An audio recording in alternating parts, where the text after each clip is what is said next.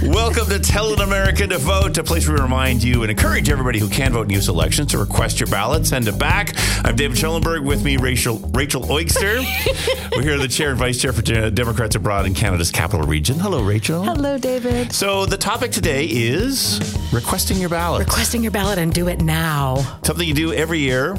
Yes. Yes, and and I'm I am sitting here trying to remember if I have requested my ballot when the last time it was. Request your ballot, David. so I might as well do it again. Might as well do it again. I don't think you can do it too many times. No, No. you should do it once a year. Once a year. Yes. Do it at the start of the year. Well, I'm going to recommend Yeah. the Ides of January. Uh-huh. Okay. January 15. F- This is the reason if you request your ballot through votefromabroad.org, Right. which automatically fills out the uh, postcard form for you, then the state is required to send you your ballot 45 days before the election. Right, which is the key thing as we're heading into this presidential year. Yes. But really, every single year. you Every can go- single year. You can do it. Every single year. And Super Tuesday this year is March 3, and roughly 45 days before March 3 is Right. January 15. so just make that an annual date on your calendar. Request your ballot from votefromabroad.org. Now, the key thing is everybody who is a U.S. citizen can request a ballot. Mm-hmm. And everybody has a different reason why they might be a U.S. citizen. So, in my particular case, I was born in the U- United States. Sort of through a freak of nature more than anything else, because mom and dad happened to be there. You're calling yourself a freak of nature? Yes, exactly. Or it's either that or an accident of biology, depending on how you look at Maybe it. both. Yes, exactly. Uh, so I can vote, uh, but, but but that's part of one of the tricks is to know that there's a lot of us who can vote, even if we've never really lived in the United States. That's right. Yeah. Yeah. And there are people who have never lived in the United States, but they have an American parent and they are entitled to vote. They are a citizen. and and I think sometimes you could have like two American parents from two different places, even though you've never lived in the United States. Yes, because you vote as of your last American address. Right. So if you lived in the U.S. and now you've moved outside the country, you use it doesn't matter whether you were born there or not. You use the address you last lived. If you are a parent moved out of the country and then had you, then you use their address. If you have parents with different addresses, their last last place of abode, um, Yeah. you can choose which one to use as your voting address. But that's a hard, I'm trying to imagine that circumstance. Your parents divorced, lived in different places, moved out of the country.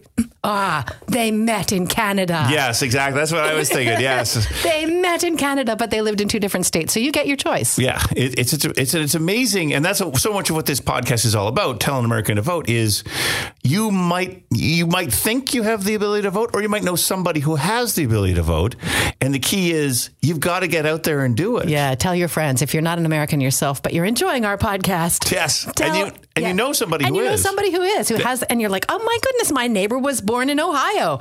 Make sure they vote, please. Yes, and votefromabroad.org is the place to go and request a ballot. And there's a couple of places on the internet where you can get your ballot, but votefromabroad.org is the one that we both use, and Yes.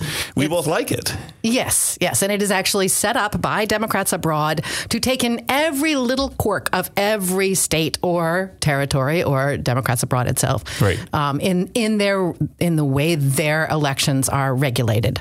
So, for example, something I learned yesterday, Yeah. not every state when you fill out this uh, when, if you go to vote for I should back up. When you go to vote from abroad.org, it actually fills out automatically the FPCA, which is the federal postcard application for an absentee ballot. which made perfect sense 200 years ago, but Exactly. but currently the postcard application doesn't. That's not the way we do anything anymore. No, no. But anyway, so it fills out this little form and it is automated by Democrats abroad to take into account what your state requires. Right. Um, some of the states allow you to upload a, a photograph of your signature to sign this federal postcard application. Right. Some of them don't. And that's part of the craziness of trying to do this is every single state will have a slightly different way of requesting your ballot. and different ru- and different laws that regulate it. And Democrats Abroad has built into this votefromabroad.org site all of the little quirks of all of the different jurisdictions. Right. So that once you've typed in your voting address, everything that is required for you to get your absentee ballot is already accounted for within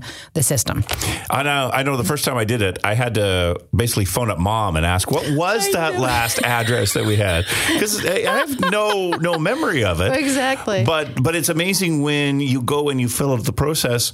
Somebody somewhere clearly looked it up and had a record of me being at that address, Right. Because it was a, any sort of online website like votefromabroad.org has a couple of hiccups and a couple times you have to reread things 10 times to get through. Exactly. But once you get through the end of the five steps, like a ballot just sort of magically shows up. yes. Although I had a little trouble getting through my five steps. I just used uh, the votefromabroad.org system this this year for the well this year, this week, 2 days ago for the first time. I've always in the past gone directly to Massachusetts, which is the state I vote out of. Okay. But it's a good idea to do it through votefromabroad.org. And I didn't um I, I, I did it by mistake about an hour before my cat's appointed dinner time. So Oh, no. I, I worked through all the five steps one after another, and a couple of them, as you say, you have to read a couple times and, Yeah. and gather your information. And I got the whole thing filled out. I got all the way to the little email that it automatically writes for you to send to your local em- uh, elections officer. And my cats were marching around the whole time, yelling their heads off about how nobody had ever fed them in their lives, and Right. walking over me and around me. And somebody or both of them stepped on something on my keyboard and froze my computer so traumatically that I couldn't do anything. I had to reboot it twice to get back to where I was, and I had to start over again at step one. All the information was gone. So make sure your pets are fed before you yes, sit down. that's part of the Maybe key your tricks children the- and your partner. And, yeah. And it's it is sort of a good project like that too. Like on uh, in, in the evening, Yeah. once everything's in place, Yeah. it's like you sit down with a computer and Yeah. you get a, like a little cup cup of tea, Yeah. and uh, and you sort of you go through the steps and figure it out. I should probably mention some of the other little quirks that I discovered in the form. Well, it is actually fascinating when you fill out the form because they do, like, literally different states have different things. Yes. So my state requires a signature. Yes. And, and one of the things that votefromabroad.org helps you through is signing a piece of paper, taking a picture of that Yep. piece of paper. Right on your device. Yes, and then uploading that into the website, and then putting that website into the form that will, Exactly. and then case in on. So it's the the amount of steps and the infrastructure to be able to pull it off is, is not an easy thing. No, it, and it's really impressive. There are a couple things just to be aware of. Some of the steps, it, it's five steps. They are pretty simple, but some of them aren't quite as straightforward as I expected. Right. Right from the get go, since I am an American living in Canada, I had trouble inputting my phone number. Ah. Yeah, because it's set up. uh, Most Democrats abroad members live in other countries and they require a country code. Right. But in Canada, we just use an area code like in the US. Yes. And that's all it wanted. So I had, it took me a while, a little trial and error to discover I had to do plus one and then my area code and then my phone number and it accepted that. Right. But yeah.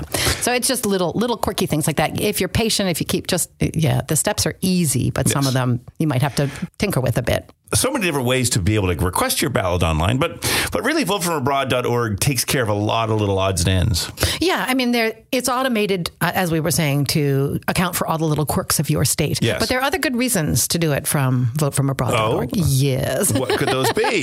Well, if you if you register if you request your ballot through votefromabroad.org, which is effectively registering, um, it protects your ballot in case there's a recount. All right. Yeah, which apparently in some states could your ballot could otherwise be challenged.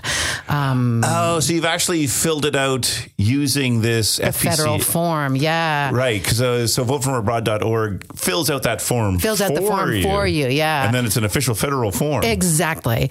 Um, it also means that you'll get a ballot for all primaries, special elections, and runoffs that occur in the calendar year when you request it. Right. Where some states might only send you the ballot for the next election.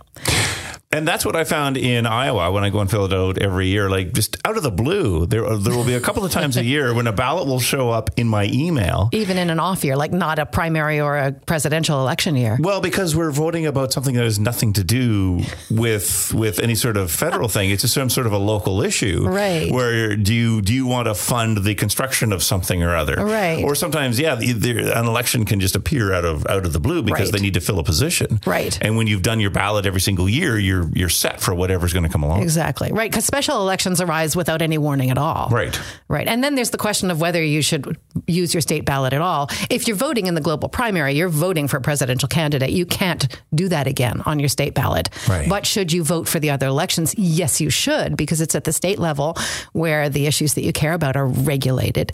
And it's at the state level where redistricting after the 2020 census is going to happen. So, yes, please use your state ballot. But the other reasons to do it through votefromabroad.org. Um, it allows you to request your ballot to be sent to you by email, fax, or an online another online method, which not all states allow. Um, it requires your state to send you your ballot 45 days before the election That's because you filled out this federal form. because you filled out this federal form. Otherwise, your state might only require be required to send it to you 30 days or two weeks or who knows what. And you living out out overseas or outside the country, Yeah. you might need more time than that to get your ballot back.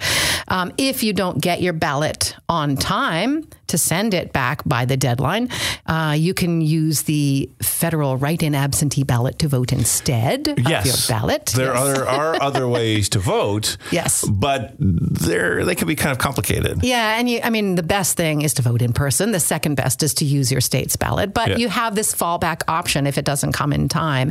And uh, a lot of states allow voters additional time to submit their ballots if they've used this federal form that votefromabroad.org helps you fill out. Right. And, and you might not have those options if you use another method. Right. Like directly going to your state. Right. And using a form on your state's website to do it. Right, exactly. And the other thing is, it is good for Democrats abroad. And I say that both with the capital letters, meaning the organization, and the lowercase letters, meaning Us. us, yes. because the more people who use Democrats abroad's infrastructure, the more and the more people who vote in the global presidential primary, the more influence we have on issues that matter to people living outside the US. Oh, and that is huge. And that's huge. Yes, Yeah. because yeah, taxes being number one. It's like, It's the first thing that comes to most people's mind. yes, exactly. You'd, you'd like to, to them to remember where we're out here. And we've already hinted that at some point we'll have a podcast on taxes too, but Yes. that's a, that, that might take several installments. So many reasons to use votefromabroad.org to get you ready for the big election. the big election. but then the global presidential primary, you'll also be set for as well. Yes, you will. Yes. Uh, the ballots will be ready for the GPP on, I think, February 18. Right. And there will be instructions, I'm sure. Maybe we'll do another podcast on Yes. how you vote in Ottawa and, uh, and, and, ar- and around the world as well, because actually voting for the presidential candidate who will be representing the Democrats Yes. is a whole nother thing. Exactly. And it's it's quite exciting on how that process actually comes together. Absolutely.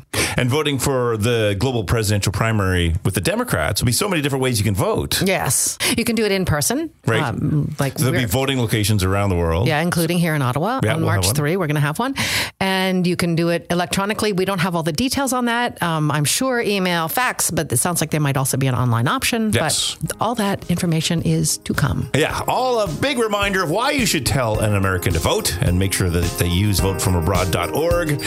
I've been David Schellenberg and Rachel Oyster. Thank you for listening. Thank you.